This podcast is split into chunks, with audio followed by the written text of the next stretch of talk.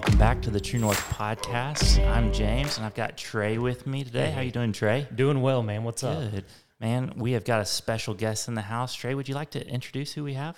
Absolutely. So, man, I am so honored to have this guy here today. Greg Gunn, who's the founder of Family ID, has been a good friend, been a ministry partner, but a guy who's just absolutely the real deal, and a guy who's influenced me, who's poured into me, who's been such an encouragement to me.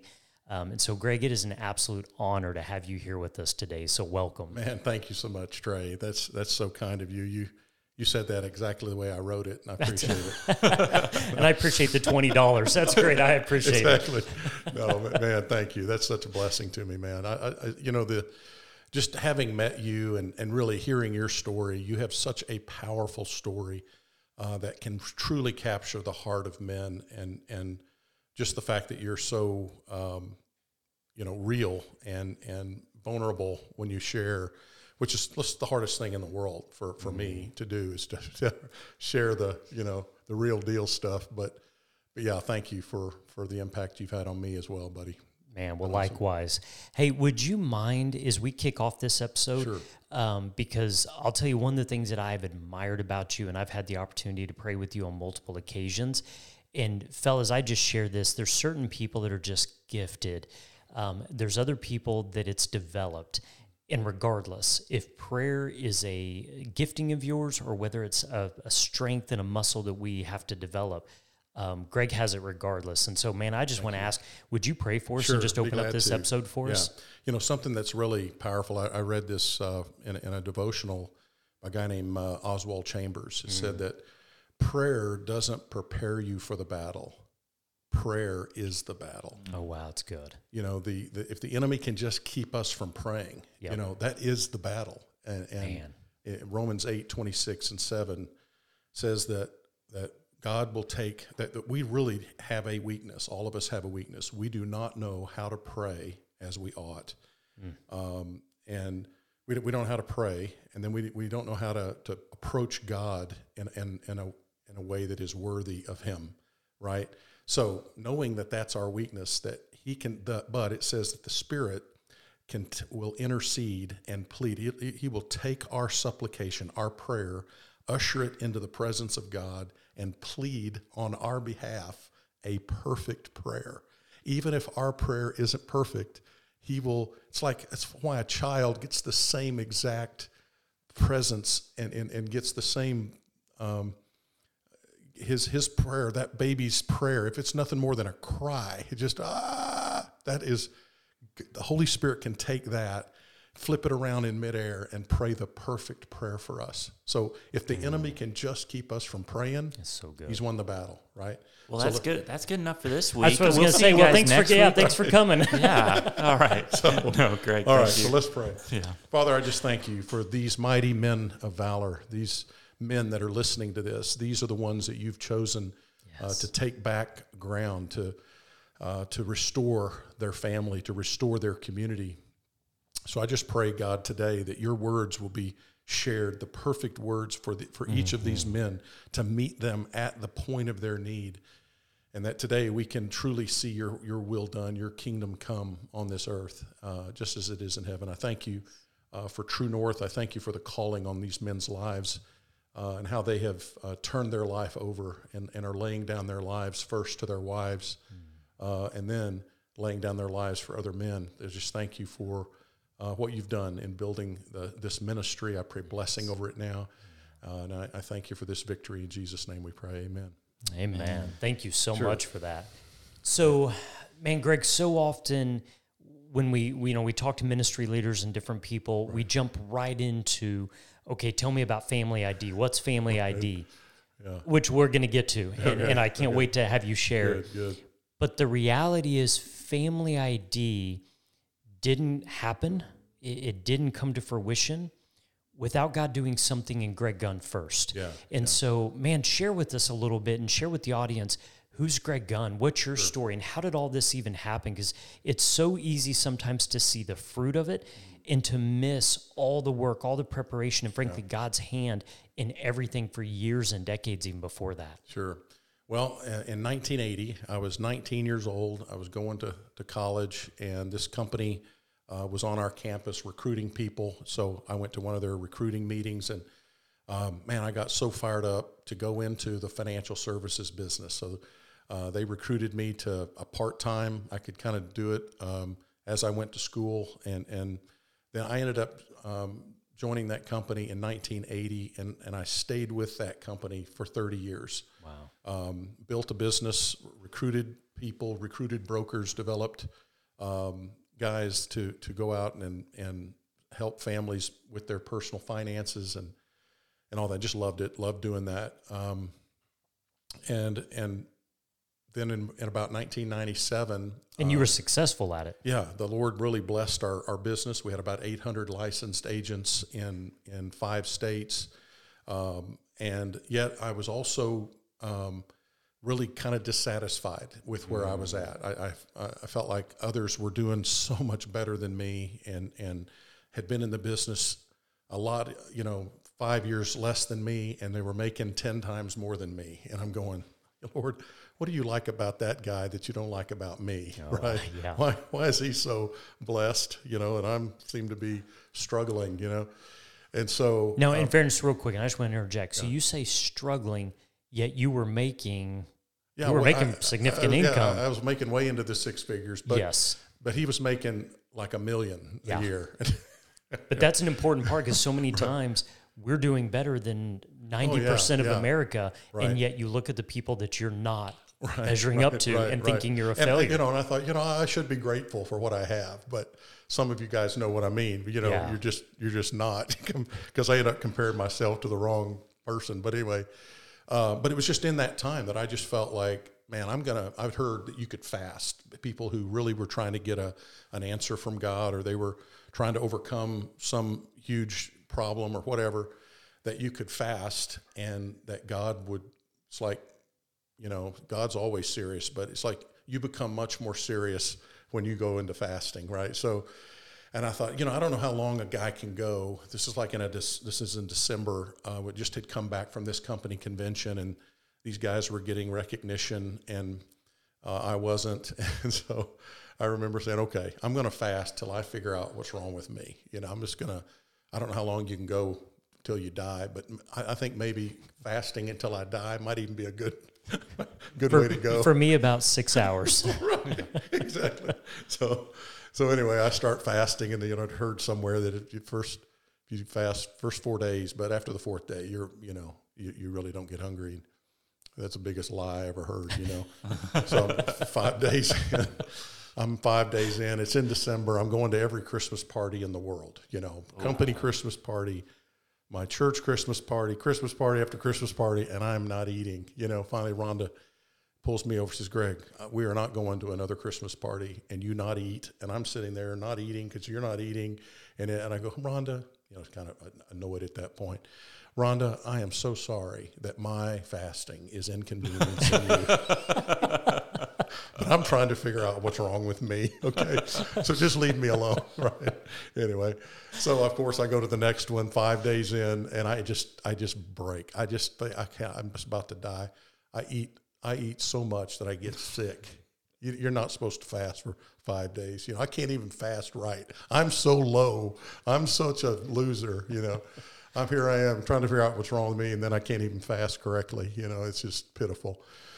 But, here's what I've discovered, that you only get about 5% of your breakthrough during a fast. Mm-hmm. And it's in the weeks and months and years after your fast that you really receive the greatest breakthrough. Wow. And now I can tie back to that fast that it was in that same month of December that the associate pastor at my church came up to me, and he was gone one Sunday. The next week he was back. I said, hey, David, where were you last week? He said, well, my wife and I were on our annual family goal-setting weekend.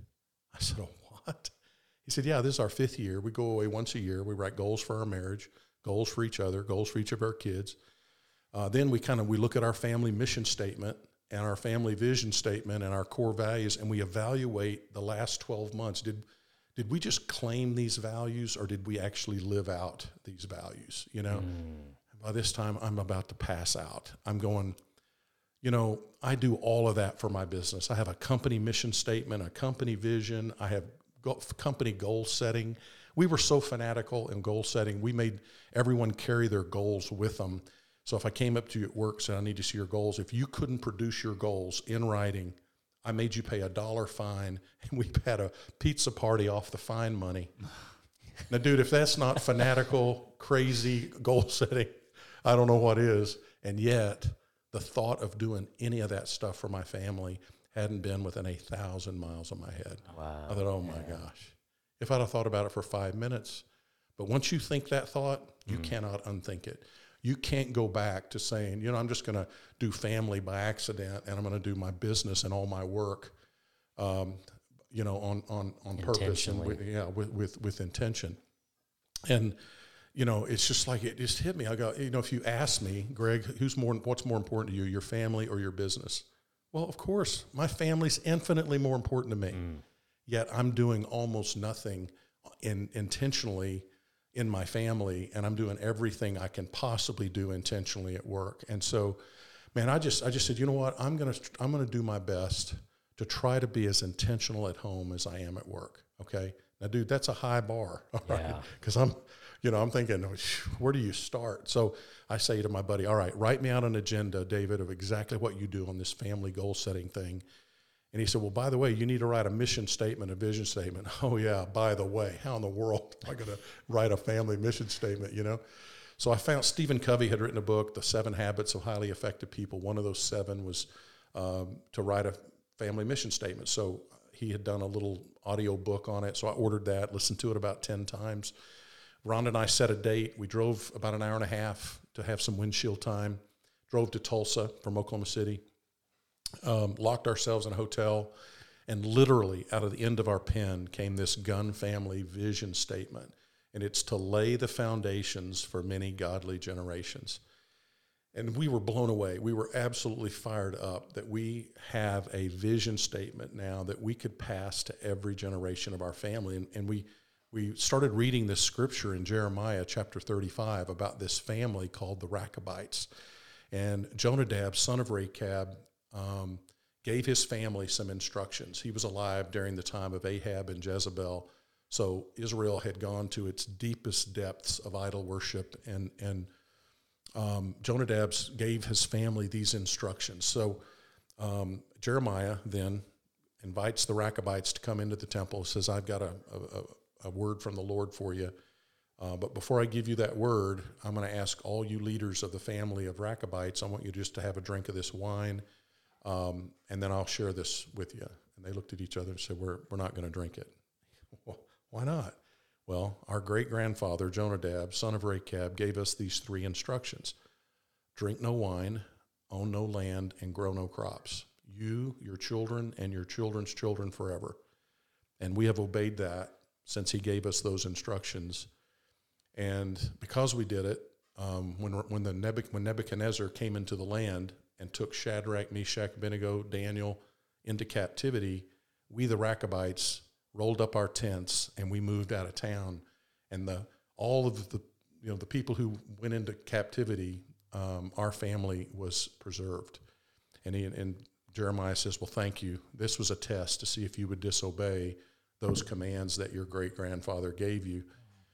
And that just blew Rhonda and I away. I mean, how do you get some instructions 200 years earlier? Come to find out it was 200 years that they had been living this out, generation after generation, as if they had gotten those instructions last week. They were still living them out 200 years later. We were blown away. How do you pass those kind of instructions to your children and children's children?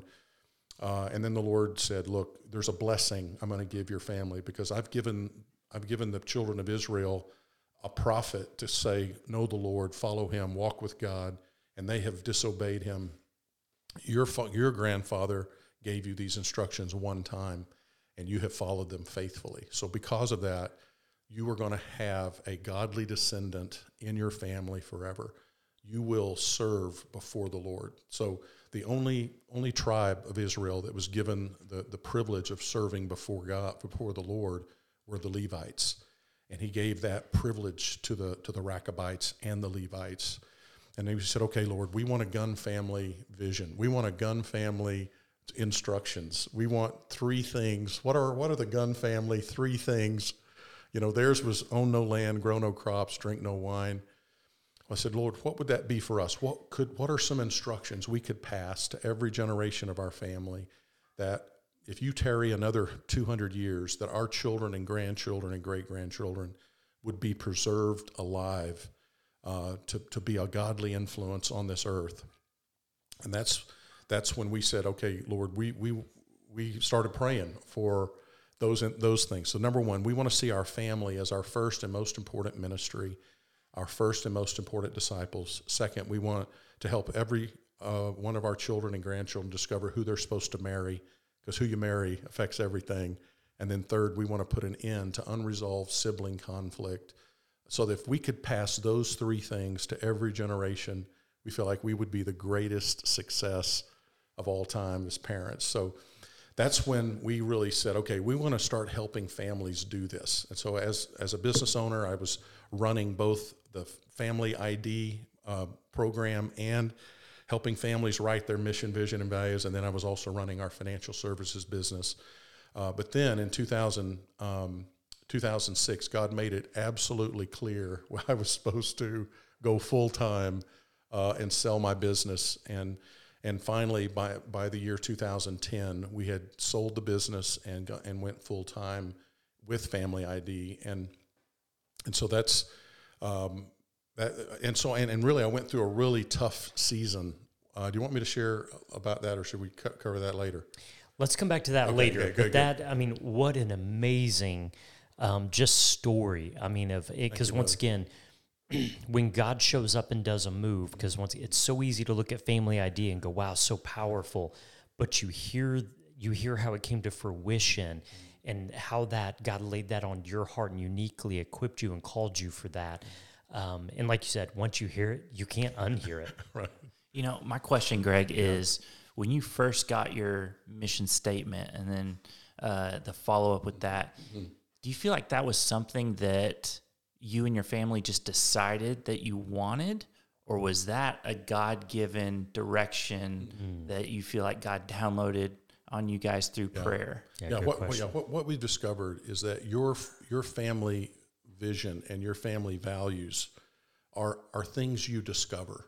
They're already in there. They're already in you. It's just we've never collected them and actually made them permanent by putting them in writing. Yeah. It's like they're all in you. They're all inside of you. And it's like you and I are the DNA, collective DNA of all of our ancestors, right? So your family ID, if you can look like your ancestor, if you can, you know, if your kids can look like you, right? Then I think there's also this spiritual DNA that we have, and it's so we tell people, we say, look, we're not going to help you make up a family mission or a vision. We're going to help you to discover it, mm-hmm. and when we help them walk through the exercises, it really does. It reveals itself that this is really who we are, and now we're just going to put that in writing. And it's amazing. It's where it creates a healthy family identity, and where family identity is strong, peer pressure is weak. Wow. And where family identity is weak, peer pressure is strong. Mm. And we live in a culture now, and all of us have seen it. We are in the middle of an identity crisis. Yep. Personal identity, sexual identity, and family identity. We are just in a crisis, right? Yeah. And so, boy, to help a family create their family identity, it keeps that peer pressure from, you just don't need the approval of some idiot friend, you know. Mm-hmm. You just don't need the approval of that girl, or you don't need the approval of that guy, because mm-hmm. you already know who you are. You're not trying to grasp your identity from everything in the world around you, the music you listen to, or the color of your hair, or, you know, whatever. You go, hey, I've got something so much deeper than the music I listen to, or the clothes I wear, or whatever. So, and I really believe there's a hunger right now among our children and grandchildren, among our just on the earth. There's just this huge hunger for trying to figure out, who in the world am I, and what do I stand for, you know?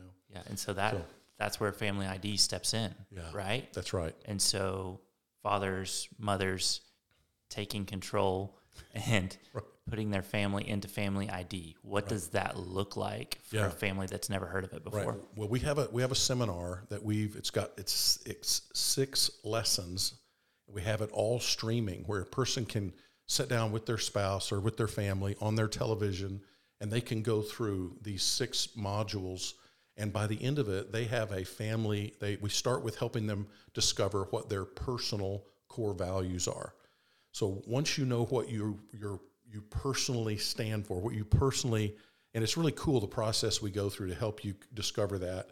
And then we ask each family member then to sit down and look at each other's 5 core values and then say, look, how could we agree upon this value that I noticed 3 of us have that as a core value personally? Maybe that could be one of our family core values. Could the rest of us all agree that we're going to put unity down as a core value for our family? Mm-hmm. Or faith, that faith would be, or integrity, or whatever. So whatever those are, and then there may be some that it didn't meet anyone's personal core value, but it's a core value we would aspire to have as a family. Mm-hmm. So these aren't things that you have to try to discover what you are. These are also aspirational values, that, because I think all of us are in some way a product of our family of origin. So if we grew up in a family and there were lots of really great things about that, we have a tendency to want to duplicate that. Or we grew up in a family and it was just horrible.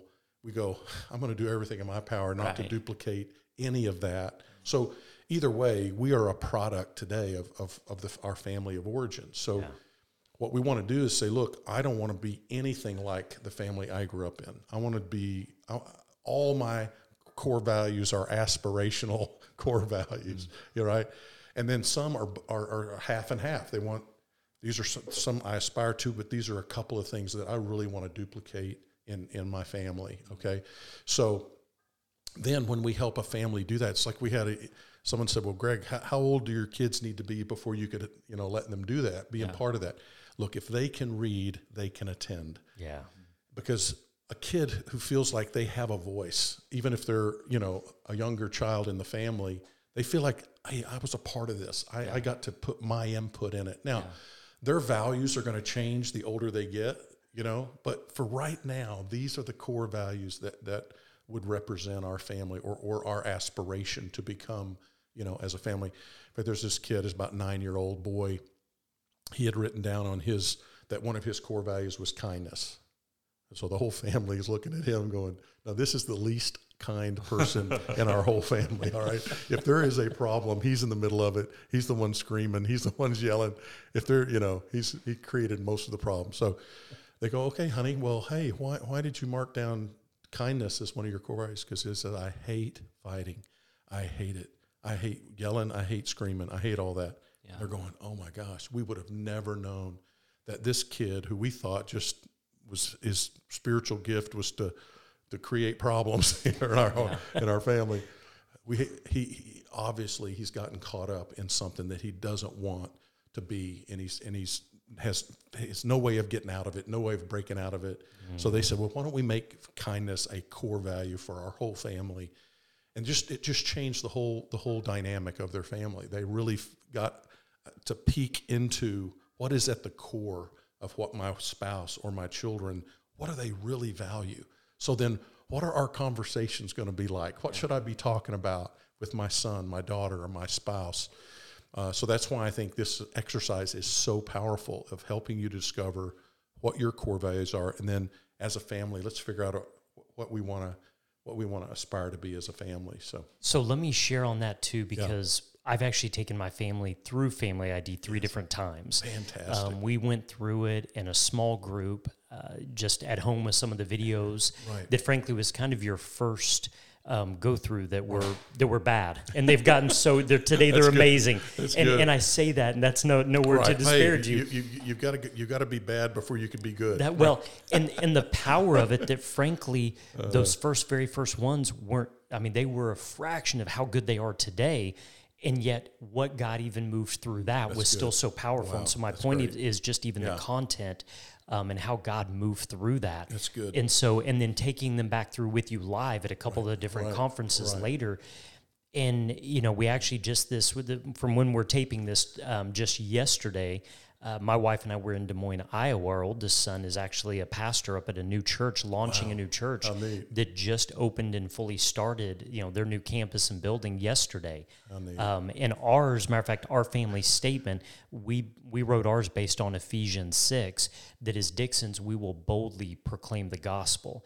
And that's just our family statement. It's based on Ephesians 6 when Paul, talks about in verse 19, he says, for me that the words may be given to me to open my mouth boldly to proclaim the mystery of the gospel for which I am an ambassador in chains, that I may declare it boldly as I ought to speak. And so that was man, that just gives me chills, man. That is so powerful. That was our family. I mean, that's our family ID statement. You are living it out, dude. Is just to be bold about our faith.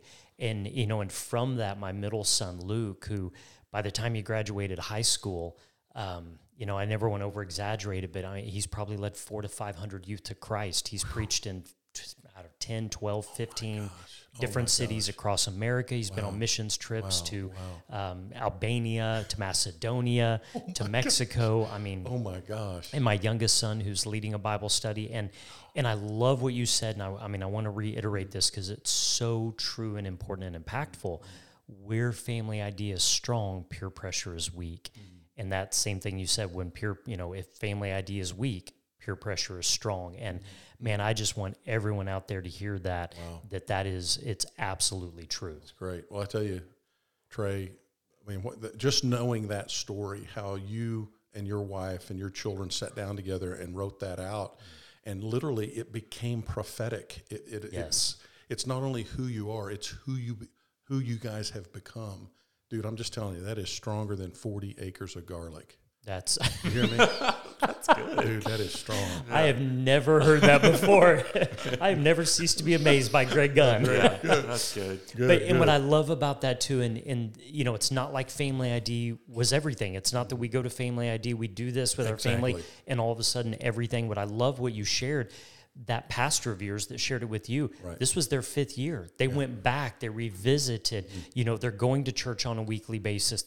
And so it's not like there's any one thing, one program, just like frankly, True North and Base Camp, unbelievably powerful, life-changing. Mm. But if it ends there as a one-time weekend, that's not enough. Right. There is no silver bullet. There is no one, like you said, there is no one thing. It's always a combination of things. Yes. But True North truly sets you on a course where you can do the other things that have to be done for your life to truly change. That's it. Yeah. And same thing, I mean, Family ID, to be able to get this, to implement it, to be able to have a direction for your family, because one of the things that you share so many times comes from Scripture, but essentially nobody plans, to just end up somewhere on accident. Right. But, if we don't plan on purpose, accidentally we end up somewhere and very seldom where we want to be. Right. In fact, that's something that I heard Craig Rochelle say. He said, every family ends up somewhere. Few end up somewhere on purpose. Yes. And so for us to all adopt this, okay, here's my new standard. I'm going to be as intentional at home as I am at work. And to start evaluating, sitting down with your spouse and going, okay, this is my new standard. Can we agree that we're as a family, we're gonna be as intentional at home, or more intentional at home? Let's take it to a whole new level, right? Well, the key is to set your bar low by having very low intentions at work. Right, Trey. Great idea. Oh my God. Yes, this is not a work podcast, right? Okay. My bad. Man, let's lower expectations. That's right. Lower the expectations at work, and then everything else is better. I did have a question. So how far into your family tree have you seen this go? Like, do people do this with their older sibling? Like, if you're an adult and do you do it with your adult siblings? Do you do it with your parents or cousins or what's that? How have you seen that work? We have done the majority of our family ID workshops have been done in a big meeting room with, 20, 30, 50, 100 families. And we're able to go about a mile wide, but about an inch deep because you're trying to just make it make sense for everybody in the room, right? Single parents, blended families, on and on. Man, especially single parents, the love I have for the blended family is unbelievable. Yeah. Because they already feel like they're so far behind that they're never going to catch up. And I really believe God has something incredibly special for you, blended families that are really trying your best to create this healthy family identity, and yet in many cases having to send children back into an environment that has no mission, no vision, no nothing, And so I really believe God has something very special for you. But what was the question? So looking at your families that are extended, do you invite your parents into this, adult siblings? Yes, in fact, we just did one this in August, just a couple of months ago, where we took a family that the older brother invited his two married brothers, his parents, and then his wife's parents. Wow. And then his single brother. They're all married. They're all in their twenties or 30s. Mm-hmm. And so we did it with like 7 couples in the room. Wow. But we had 2 families. We had his wife's parents and her, and then there in this family of like all these siblings.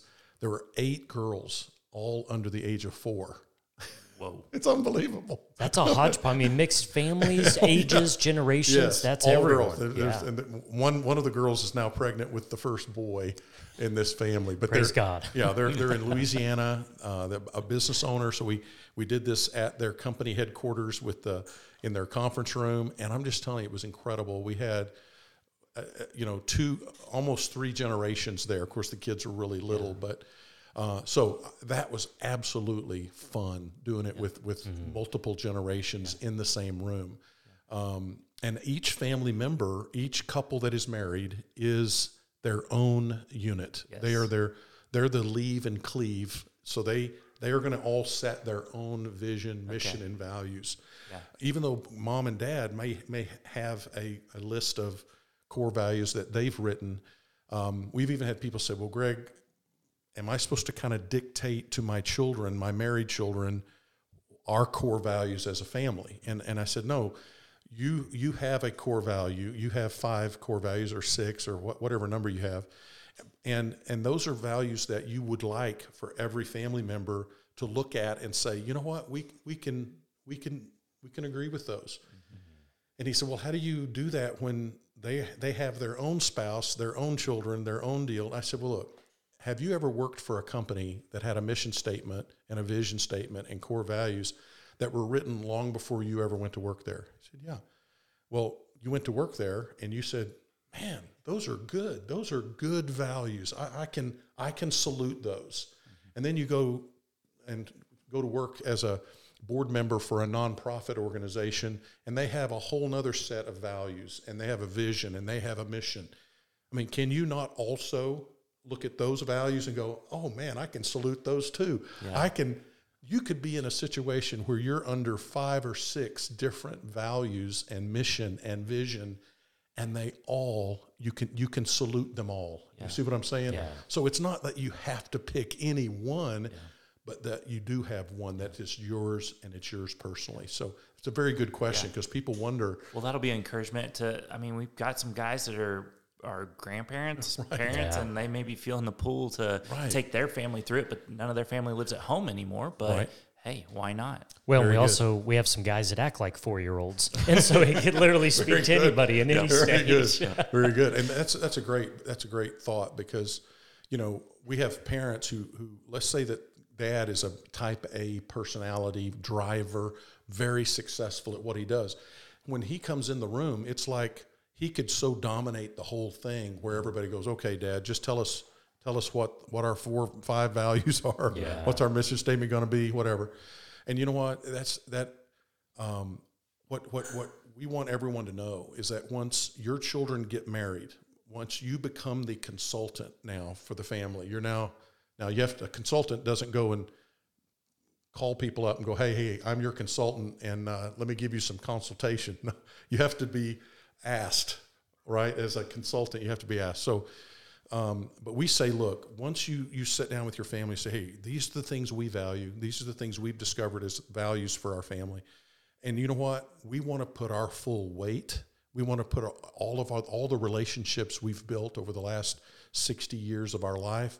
We're going to put all of that weight, all of that effort, all of that wisdom behind whatever you and your spouse come up with as your pursuit of happiness. Yeah. Okay? Mm-hmm. So we call it that, and when, I don't know if it was Aristotle or one of those guys who came up with the pursuit of happiness, but yeah. It was a pursuit of what was the highest and best, most moral thing that you can aim at is the pursuit of happiness. Yeah. All right, so if whatever your pursuit of happiness is as a couple, as long as it doesn't violate one of our family values, mm-hmm. like honesty. So if you say, well, I'm thinking about becoming a mafia boss. And you say, well, you know, that doesn't fit our family values, so we wouldn't be able to help you there, yeah. but we could help you on these other things, right? So, well, that's Family ID 2.0, right? That's the next level. That's right, yes, a cartel, the head of the next cartel, you know. But that made so much sense. And yeah. these families are going, oh, my gosh, yeah, dude, I want every one of my children, whoever they marry, and whatever vision they have for their happiness, right, their life, you know, I want to do everything to push them up and not dictate down to them, right? And so, and I think what you're saying by that, what I've kind of seen with my boys growing up, yeah. is I don't want to make the decisions for them. I want to help them make the right decisions. Good word. And that's something mm-hmm. that God, as kids are growing up, I don't want to make those decisions for them. I just want to help them make the right decisions. Very good. And not that it has to be what I would want, what I would choose, mm-hmm. but is what they're choosing a good thing, a right thing. Good they word. May choose something totally different than what I right. would choose. Mm-hmm. But like you said, is it being a mafia boss? But, you know, is yeah. it doing something, but it's still a good thing it is, yes. and helping them do that. Right. And I think that's right. most of us as parents. Right. It's not that we're trying to control. We just want to make sure they're doing the right thing. Yeah. Well, and so, yeah, a great example of that was John D. Rockefeller, who owned multiple businesses, mm-hmm. railroads, Standard Oil, on and on. I mean, multiple businesses. His oldest son... I think maybe his only son, was absolutely disinterested in business. Mm. Absolutely disinterested. Mm. But he was totally interested in philanthropy, in giving away the wealth and doing it from a very strategic way, giving to ministry. He was very interested in one of the Billy Graham of the early 1900s was a guy named Billy Sunday. The Rockefeller family supported Billy Sunday and his evangelism in a huge way. Wow. And the John D. Rockefeller Jr. Was the one who had this idea to keep the family together. So he spent all of his time working on philanthropy and making sure they had incredible family reunions, family meetings. And so if John D. had said, no, you're going to be just like me, you're going to have an eye for business, you're going to need to be a creator, an entrepreneur, he just wasn't that. And how smart it was for John D. Rockefeller to not perpetrate that on him and create resentment. Instead, he let him be what was his pursuit of happiness. And yeah. it also fit in right into the company, into the family philanthropy. Today, the Rockefellers are still worth billions, so and they haven't lost all their wealth like so many have. That's so good. So you have a family, young yeah. family. You've got teenagers. Mm-hmm. Teenagers sometimes don't like to do the things you want to do. Right. What? So you're feeling inspired to do Family ID with your family. Yeah. And one of your teenagers just isn't wanting to, or just any member of your family right. just isn't sure. wanting to be involved with it. Sure. What do you say to a parent leading their family through that? Oh, that's great. Because Ron and I, we have 7 children. I don't know if it, I don't guess I shared that yet. We have 7 children. My wife and I have been married now. Just celebrated our 39th wedding anniversary. Congratulations! Yeah, praise God. Mm-hmm. Really, 12 happy years. That's right. No, kidding.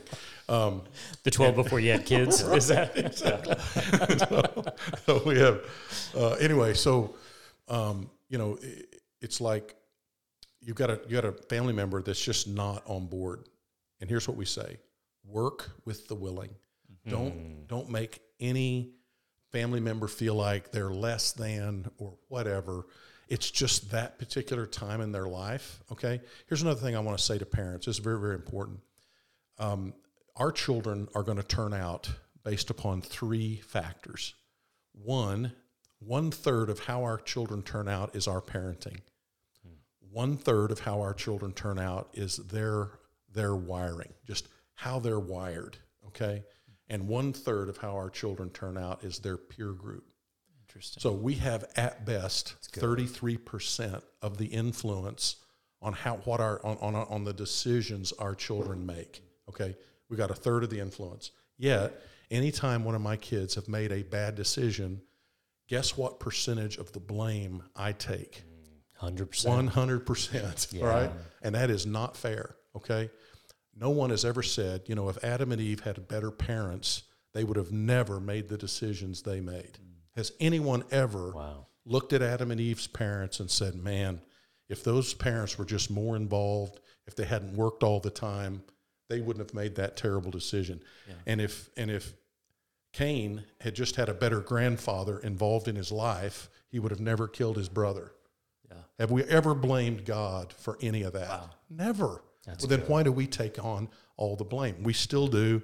I can't help it. Yeah. I still take on as much blame as I possibly can. But so I just Scripture says it. Our job's to plant seeds. That's good. Somebody else may come through, a Sunday school teacher, a friend, whoever, and then it's God's job to give the increase. That's right. And you're right, as parents, so many times we want to own the increase. We want to own the fruit, and we want to own the final product. And the reality is our job's just to plant the seeds. That's right. And God, they have to make their own decision. So I just want to give some grace. I want all of you parents to take some grace from this and just know, look, work with the willing. And you know what? And someday they will become willing, okay? Yeah. Just trust. This is the end of the story has not been written, okay? And there's bumps along the way. Oh, my. Because, there's bad. I've been through it. All 3 of my boys have had some major issues at some point. They were not all angels. That's right. And they're all 3 following God now, but there was a point when it wasn't always that way. That's true. In fact, just the marriage problems that, Ron and I have just, who you marry has been one of our, most important things. Well, 2 of our daughters have been through a absolutely horrible marriage. And man, we're just...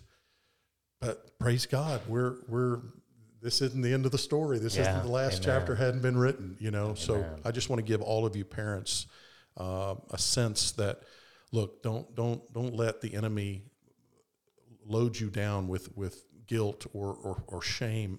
Or that it's too late. Or that it's too late. Exactly. It's never too late. I'm telling you. Look, too late or too early. Very good. That's great. In fact, I just met with a kid. He's 21 years old, been married a year, and I'm talking to him about writing to his future generations. Mm. I mean, look, if you're 20 years old, you're not married, not even thinking about getting married. But for you to start having a multi-generational vision, let me just tell you, guys, you'll become a chick magnet for the right kind of chick if you've got a family vision statement and you're not married. I'm just telling you. It'll attract the right kind of girl. It'll repel the wrong kind of girl. I'm just telling you. Man, that's good. If you're a girl and you've got a multi-generational family vision, you are going to be a dude magnet. Or you're going to be a dude magnet for the right kind of dude. Yeah. Okay. Yeah. Because a dude who looks at this girl and goes, "Oh my gosh, you got a multi-generational vision. You're the girl I've been looking for, right?" Yeah. But for the wrong kind of guy, man, that'll just repel the wrong kind of guy. So, like you said, it's never too late. It's never too early to begin to become intentional. So, Greg, I hope and thank you so much for being here today. Sure. And we thank you so much for sharing this. Absolutely. I hope everyone listening hears the passion in this, the need for this. Amen. And once again, it's never too late. It's never too early. And even if your kids are growing out of the house, to be able to pass those along to grandkids, to great-grandkids. Oh, my gosh, yes. I mean, so it doesn't matter where you're at, what your age is. Yeah, you could be someone who says, look, there's not one of my kids that's interested. They're so far away from being interested. Look. Yeah. All these documents that you need to write, this family vision, this mission, this values, these are documents that you need to put in your family archives. There is a grandchild, a great-grandchild, maybe one you will never meet, that would give anything. They would count it the greatest blessing of their life to know what their grandfather, great-grandfather had to say, what he believed, what he stood for. Yeah. I would give anything to have that from my grandfather, my mother's father, John Diffie. I mean, I don't have a single piece of paper he wrote, and yet if I knew he had a mission and a vision and some values, oh my gosh, it would be the most priceless document I own. So, yeah, don't think that, look, you're not maybe doing it for your children right this minute. They may have become deaf to you, but it's the next generation. It's a niece, it's a nephew, it's somebody that you don't know why, but you're writing this, and it's going to have a gigantic impact on them. You know, what I would love to do, Trey, is offer to everyone listening to this podcast an opportunity to get the Family ID streaming workshop. Oh, that's great. And if we'll give you they'll give you guys the coupon code that you can just go to our website, family-id.com, family-id.com, and go to our workshop, and then We'll give you guys a coupon code of True North, all one word, all cap, True North, and you can get that workshop. What would normally be $160 value, we're going to give it to you absolutely free. Wow. For those of you that are able to come to it through True North, because True North has had such a gigantic impact on me, on my children, and on this world. We want to give back by offering that to these mighty men that are coming to us through True North. Because you actually brought your youngest son to base camp. That's right. First last year camp. Or year before, and so it was first time he'd ever been to a base camp. It was absolutely awesome being there with him. Yeah, he's my youngest son. He's 20 years old now, and just what a joy it has been. What a amazing young man. It's helped us build our relationship. It's taken us even deeper in our relationship as father and son. So I encourage all of you who can take your older boys to a base camp. Yeah. You got to do it. And so, guys, to get any of that information, go to that website that Greg laid out, or you can send us an email at info@truenorth.live, info@truenorth.live. We'll get you that code, directions, link, and we'll get you that Family ID for free. God, Greg, that is so generous. Thank you. Glad to do it. And guys, at $169, it's worth. And so I keep saying, guys, True North, we're a men's ministry. We know that predominantly this is probably men listening to this, yes. But I hope each and every one of you out there, bring your wife, share this with your wife, share this talk with her, let her get this fire, hear Greg's passion, let her hear these things that she can't unhear, and begin, let this podcast maybe be the beginning of your Family ID statement. And so honored to have you. Now, Greg, before we go, we started with who's Greg Gunn personally in your story. Yeah. I want to end on that same place. Okay. So share with me just real quick as we wrap up, what is the best book you've read lately? What is something that God's been laying on your heart? Yeah. What's something Greg Gunn is, as Greg Gunn is a man, what have you read? What's impacted you? What's God doing in you? Yeah, I have just recently, I feel like God is just given me a download on what is it that us as men and our sexuality, which is such a huge part of who we are as men. Okay, God created us as men to be so driven sexually. There's probably no other desire that we have that could even, within a mile of our desire for that need to be met sexually, and so. And I've just been praying. I really have been asking God to open up his book of wisdom to me wider than he has to any man in this generation over what are we supposed to do with this sexual desire? how did it start? How are we supposed to live that out? And then us all being born in an age when sexual images are being poured in on us. I mean, I could almost say 100% of you listening to me today were attacked by the enemy sexually between the ages of 8 and 14. Yeah, absolutely. Almost without fail. Now, think about it. It's like me watching a show about the savannah, and there's this herd of gazelles, and this gazelle was born 38 seconds ago, and this lion now is coming to attack him. I mean, I'm screaming at the TV, pick on somebody your own size, you know? Yeah. And that's us. We were attacked when we didn't have one idea in our head what was going on, right? Yeah. We either saw pornography, we were molested, we were assaulted in some way, and we didn't have a clue. I didn't have a clue, guys. I mean, I was this kid. I didn't want to tell my parents. I saw pornography. And then the shame and the guilt. And then I get all these attacks and thoughts and going, nobody's has that. I don't hear anybody talking about this. My parents never talked to me about it. I went to church every time the doors were open. I didn't hear a single word at church or my youth group or anywhere. I thought, I must be the only one in this world that's being attacked by these thoughts all the freaking time. Why can't I seem to get? Yeah. And so God just really has revealed to me there is this incredible correlation between our sexual drive, our spiritual strength, our spiritual authority, and our financial life.